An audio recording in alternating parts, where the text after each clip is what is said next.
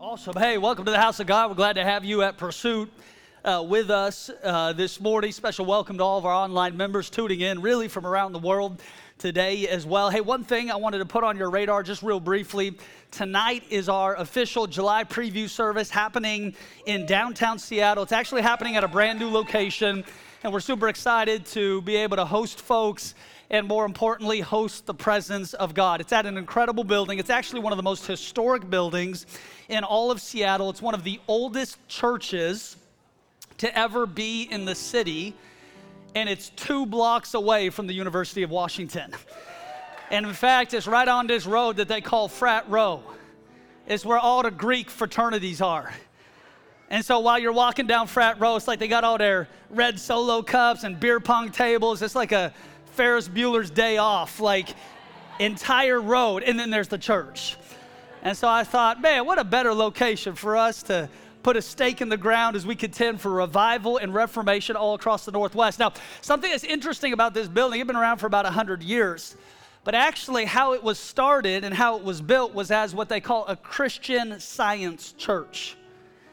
Now, you might not know about Christian scientists, but it's like if Jehovah's Witness got married to Scientologists and had a baby.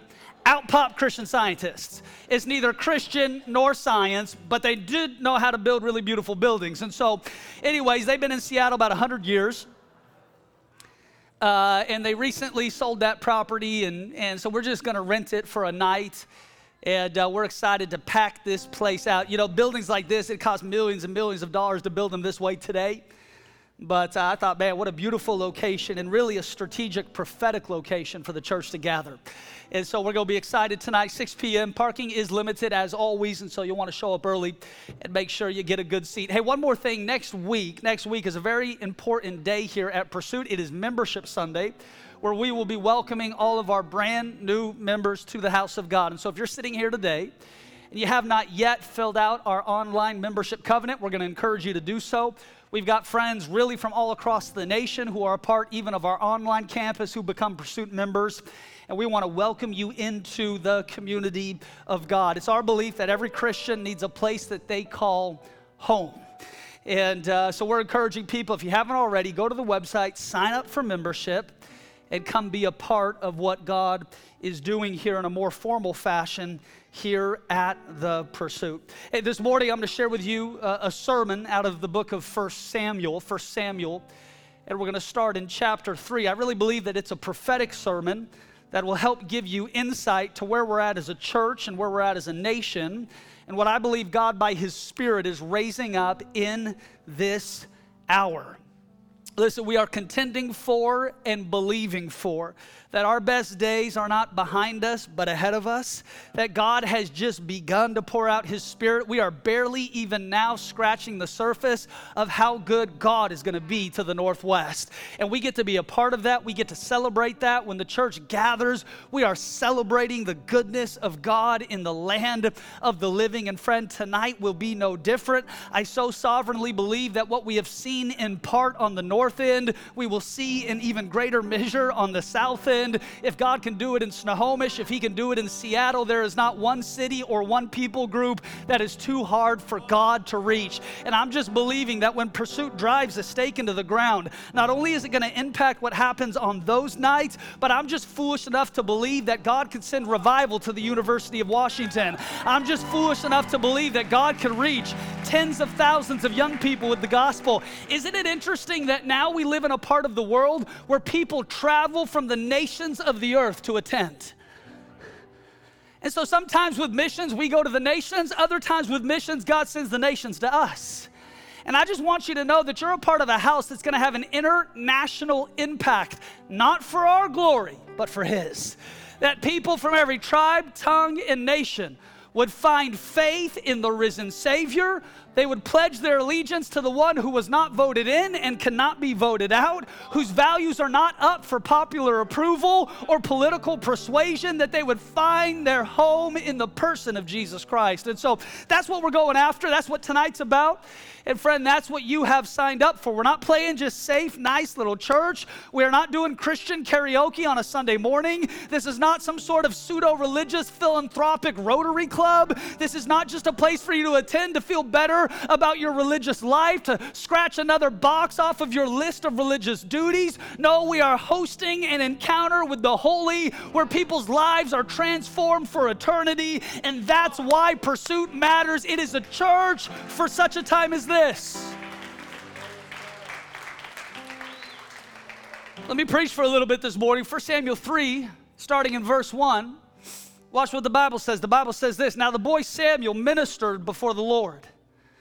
And the word of the Lord was rare in those days. In fact, it was so rare there was no widespread revelation. And Samuel ministered to the Lord, and yet the word of the Lord was rare. Samuel was a son born out of a desperate prayer from a woman named Hannah, who sought a miracle from the Lord in the temple. In the time period in which this book is written, for a woman to be barren was seen as a curse from God. But there was something in Hannah's spirit that would not quit knocking until a door was opened unto her. See, Samuel was born during a time of great conflict for the nation of Israel. The Philistines was attacking. The nation lacked the clarity or courage to make the right governmental decisions. The priesthood was corrupt. The spiritual leaders were asleep. And the entire nation teetered on war and moral bankruptcy. Does that sound familiar? But see, there was a woman named Hannah who refused to be denied. Hear me, friend. History belongs to the intercessors. History belongs to women like Hannah who simply will not move on until God does exactly what He has promised to do. There have been intercessors huddled in secret corners all across this region praying for what we are now experiencing an entire remnant of holy people who have caught a glimpse of God's heart and have made it their life's mission to contend in prayer for the promises of the Father. The nation was descending into chaos. But there was a woman named Hannah who knew how to pray. The people of God was surrounded by their foreign enemies. But there was a woman named Hannah who grabbed a hold of the hem of his garment and refused to let go. The temple was corrupt with sin and compromise, but there was a woman named Hannah who was contending for a promise, and she would not quit asking until God started answering. Oh, I have great confidence today knowing that we got prayer warriors who got our back. I have courage today knowing that we got intercessors who will not take no for an answer. I've got humility today knowing that we are now beginning to see the result of grandmas and grandpas all across this region who have committed themselves to be known in heaven and are making a way in the wilderness for the next generation through intercession and prayer. You should have never made it as far as you did, but you had a Hannah who was praying for you. And here's my prayer that God would raise up Hannahs in this region so that he could release Samuels in our nation. Prophetic voices that will cause a shift in the church, the government, and the nation.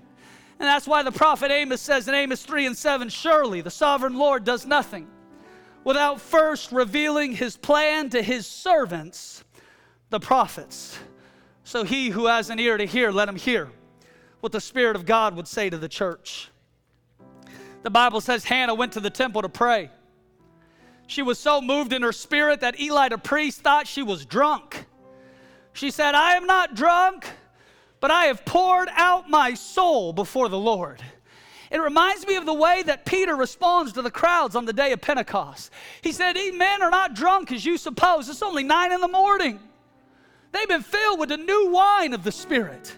In fact, what Joel prophesied in generations past is now being fulfilled in your midst, for God, by His Spirit, is being poured out on old flesh, on old flesh, on young and old, on men and women, on Jew and Gentile, on men servant and maid servant, that all could now experience the fullness of His glory. It's interesting to me because I feel like we receive the same type of feedback from religious drive by critics in our region as well. They'll say things like this this is just emotionalism, just loud music, just fancy lights. You just talk real loud. Well, we do all that too, but no, friend, this is a sovereign move of God's Spirit, and this is what it looks like for people to respond to the holy. I want you to see the pattern of ministry in both the Old Testament and in the New Testament. See if you can see the pattern. 1 Samuel 2 and 11, and the boy Samuel ministered before the Lord. 1 Samuel 2 and 18, but Samuel ministered before the Lord. 1 Samuel 3 and 1, now the boy Samuel ministered to the Lord. Exodus 29 and 1, Aaron ministered before the Lord. Deuteronomy 10 and 18, the tribe of Levi was set apart to minister to the Lord. Acts 13 and 2, the disciples ministered before the Lord.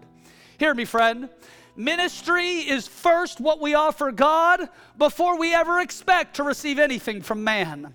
Friend, you didn't come to church so that someone could minister to you. You came to church so that you could minister to Him. And when I minister to Him, it creates room in my heart for me to receive ministry from others. Why? Because it's more blessed to give than it is to receive.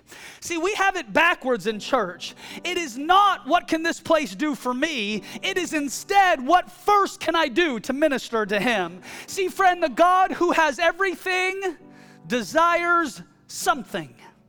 He desires your attention, your affection, your service, your free will decision to honor Him with your time, your talent, your treasure. Could he command it? Yes. But it becomes worship when you freely offer it. See, the Hebrew word for ministered in this context is the word sharath. It means to attend, to serve, to wait upon in the sense of a waiter serving an individual at a restaurant. See, in the temple, the priests were often assigned practical duties things that didn't really seem spiritual in nature.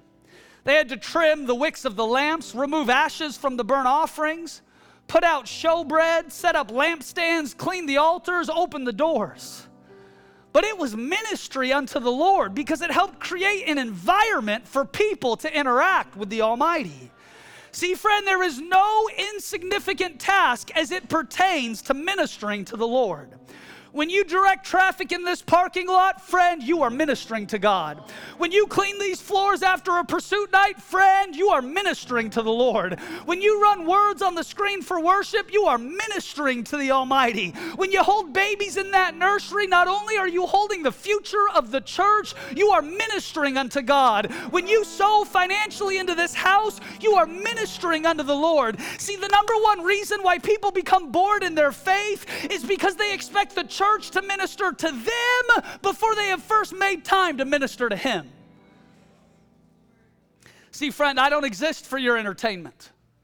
I exist for your development. I am a co laborer in Christ Jesus whose primary job is to model ministry unto the Almighty. And you know, before you ever get into this building, the worship team is practicing, the prayer team is praying. The facility team is cleaning. The volunteer teams are gathering. Watch, they are ministering to the Lord before the service ever starts.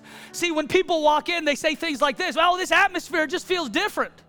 I don't know what it is about it, but I come in here and it's like this place is buzzing with expectation and anticipation. I've been to a lot of other places, but I feel something here I haven't ever felt before. See, I know what they're describing. Because before the service ever starts, the ministry has already begun. Watch what David says in the book of Psalms Praise the Lord, all you servants of God who minister by night in the house of our Lord. Praise the Lord, praise the name of the Lord, praise Him, you servants of Yahweh. You who minister in the house of our God.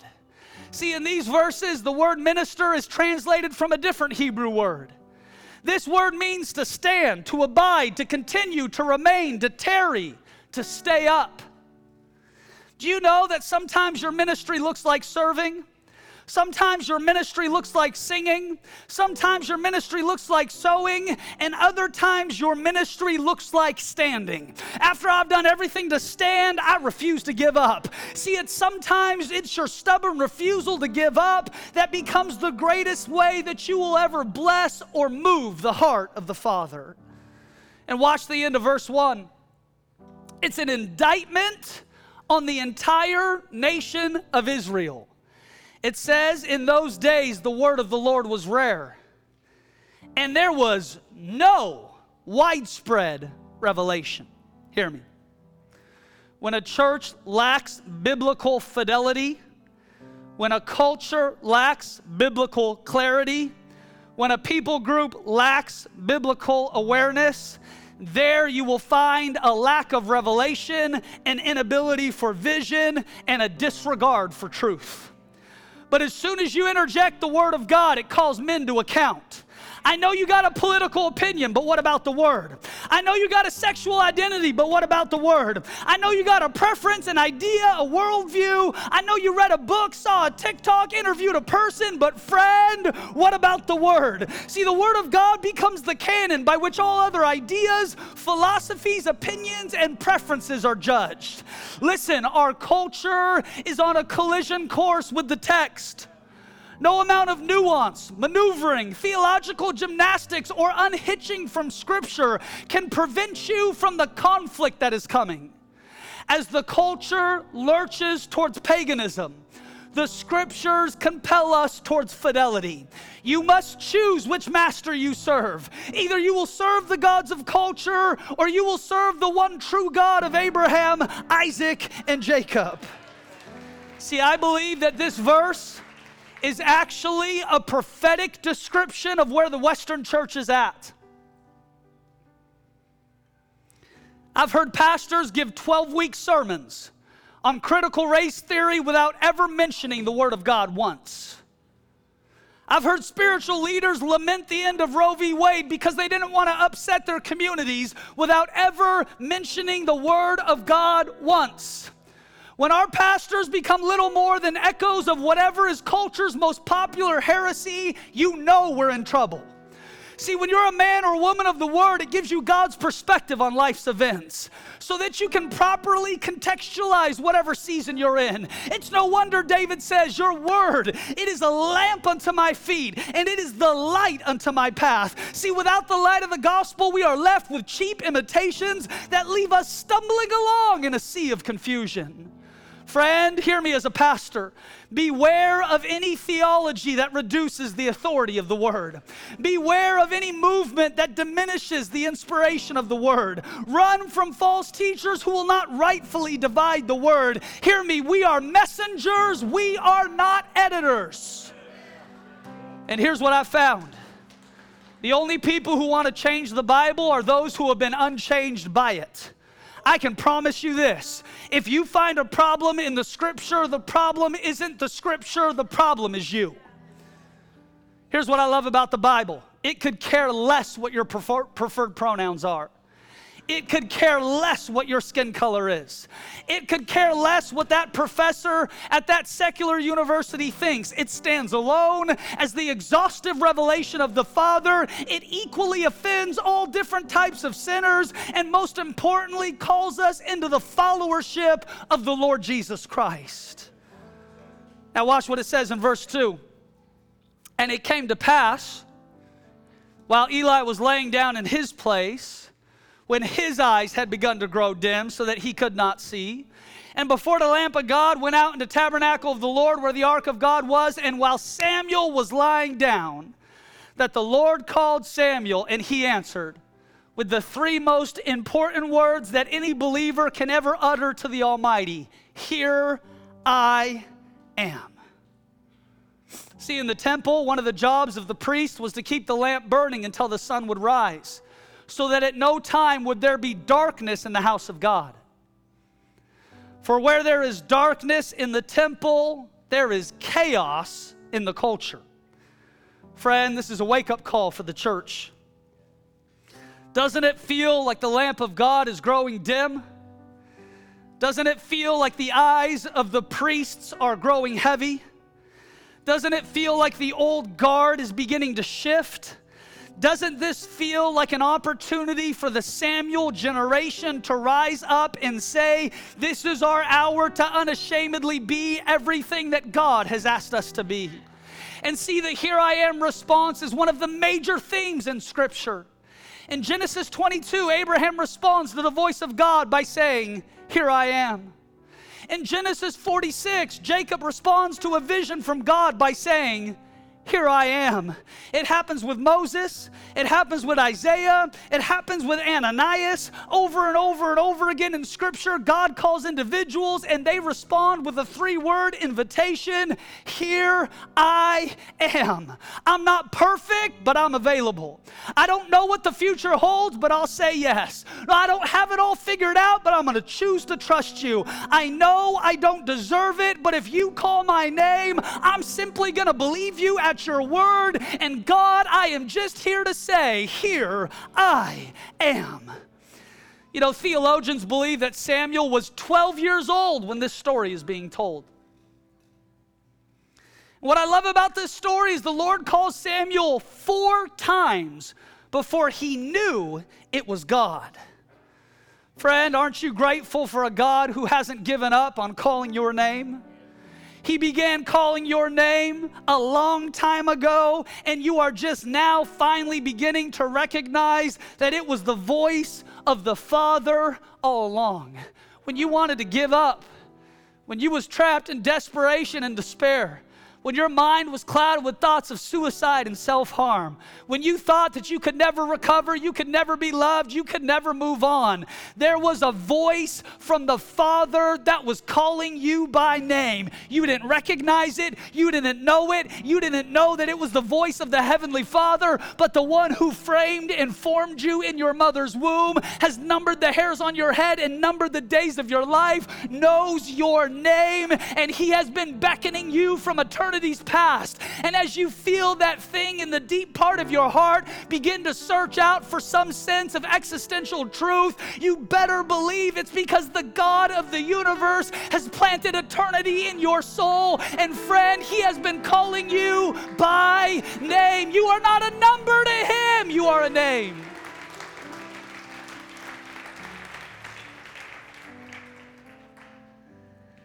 You know how you learn to hear the voice of God? Through trial and error. See, I don't expect prophets to be perfect, I expect them to be teachable. But here's what I found the more that I know His Word, the more that I know His voice. You know, I have this unique thing. God speaks to me in an audible voice almost every week. You know that? You know how I hear Him? I read my Bible out loud.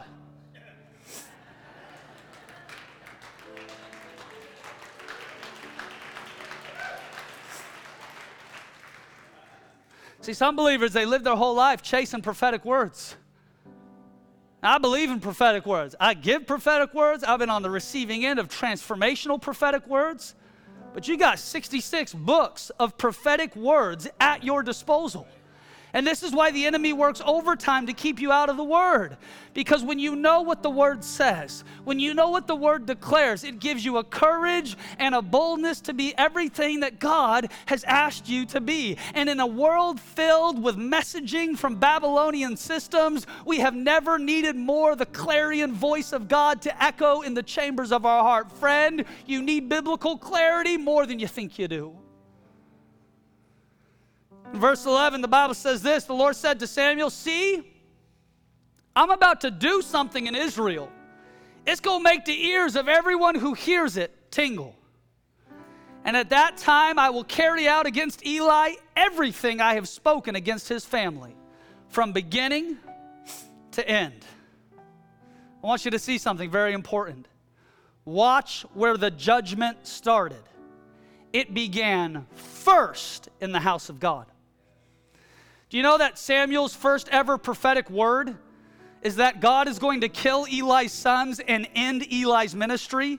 And you think we have an unpopular message? Watch, the spiritual climate of the nation followed the spiritual climate of the temple. And until the temple could be cleansed, the nation couldn't be reached. I believe that we are in a prophetic time as the body of Christ. We are in a season of supernatural restructuring. But once the body is aligned, watch how the anointing begins to flow. Maybe the most profound commentary on the life of Samuel comes from the chapter just previous to the one that we just read, where the Bible says of Samuel that the Lord was gracious to his mom, Hannah. She gave birth to three sons and two daughters. Meanwhile, the boy Samuel, watch, grew up in the presence of the Lord. And the boy Samuel continued to grow in stature and in favor with the Lord and with all people. Now, you might recognize this verse because the gospel authors almost quote it word from word when they talk about Jesus. That Jesus grew in wisdom, favor, and stature with God and with men. Watch, there was a vertical development and there was a horizontal development. It wasn't either or, it was both and. But what I am struck by is that the author of 1 Samuel recounts that Samuel's life is ultimately impacted by this one coherent reality. He grew up in the presence of God. Listen, you can experience what is happening here like you experience an artifact when you go to a museum. Or you can experience what is happening here like you would experience the birth of a child. See, the birth of a child changes everything because your family system will never be the same. It changes everything because your value systems will never be the same. It changes everything because when a child is born, it isn't an artifact to be observed. Instead, it's a relationship to be developed. See, when we talk about raising our kids in revival, I am talking about this verse. Samuel grew up in the presence of God, it became a normal, operational part of his everyday existence. I want my kids to think revival is normal because I grew up having to search the region to find it. We are not visiting in revival only to camp in religion. We are making this house his home. We are making this place a church where His glory dwells and where His anointing flows. For the express purpose of seeing revival as a generational inheritance that we hand to our children's children. Don't you see that as a unique opportunity, mom or dad? Don't you see that as a reason to give your life and your time, your talent, and your treasure to building the house of God? That we have the opportunity to put a stake in the ground and say, We will not lose lose our kids to the world. We will not lose the next generation to the heresy of Babylon. We will raise our kids in an outpouring of God's Spirit, and their lives will never be the same. That's why what we're doing here matters. We're going to grow them up in the presence of God. Oh, it's not enough to visit every once in a while. It's not enough just to hear the stories of history. It is not enough just to read a book about what what God used to do a hundred years ago, friend. We need a story of our own and we're going to raise our kids in the presence of God to such a degree that hearing His voice is normal, feeling His presence is normal, receiving impartation at the altar is normal, healing signs and wonders are normal, casting out demons is normal, raising the dead is normal, seeing God move in unmitigated ways all across this region isn't the exception to the rule, it's the rule. We are raising our kids in the presence of God. In fact, what we owe the generation who came before us is to run further than them. And what we owe the generation that will come after us is a head start to the things that we have plowed for. We're going to raise our kids in the presence of God. And in doing so, we're going to believe that God is releasing Samuels on the stage of history to function as prophetic voices that will call the church of Jesus Christ back to the high fidelity of Scripture in such a way that it leads to the transformation of culture. Listen, we have no business making comments about the world around us until Scripture anchors our souls within us. We get it right first in the house of God, and then we say, God, allow this witness to permeate the region. Friends, it begins with us. Revival doesn't begin with the government, it begins with you. Change doesn't begin with that politician, it begins with you. Reformation doesn't begin when your guy or gal gets into the office, it begins when men and women turn their hearts back to the Almighty and say, God, here I am, do what only you can do. That is the call of this hour. God, raise up Hannahs who will pray and raise up Samuels who will prophesy. And for our inheritance,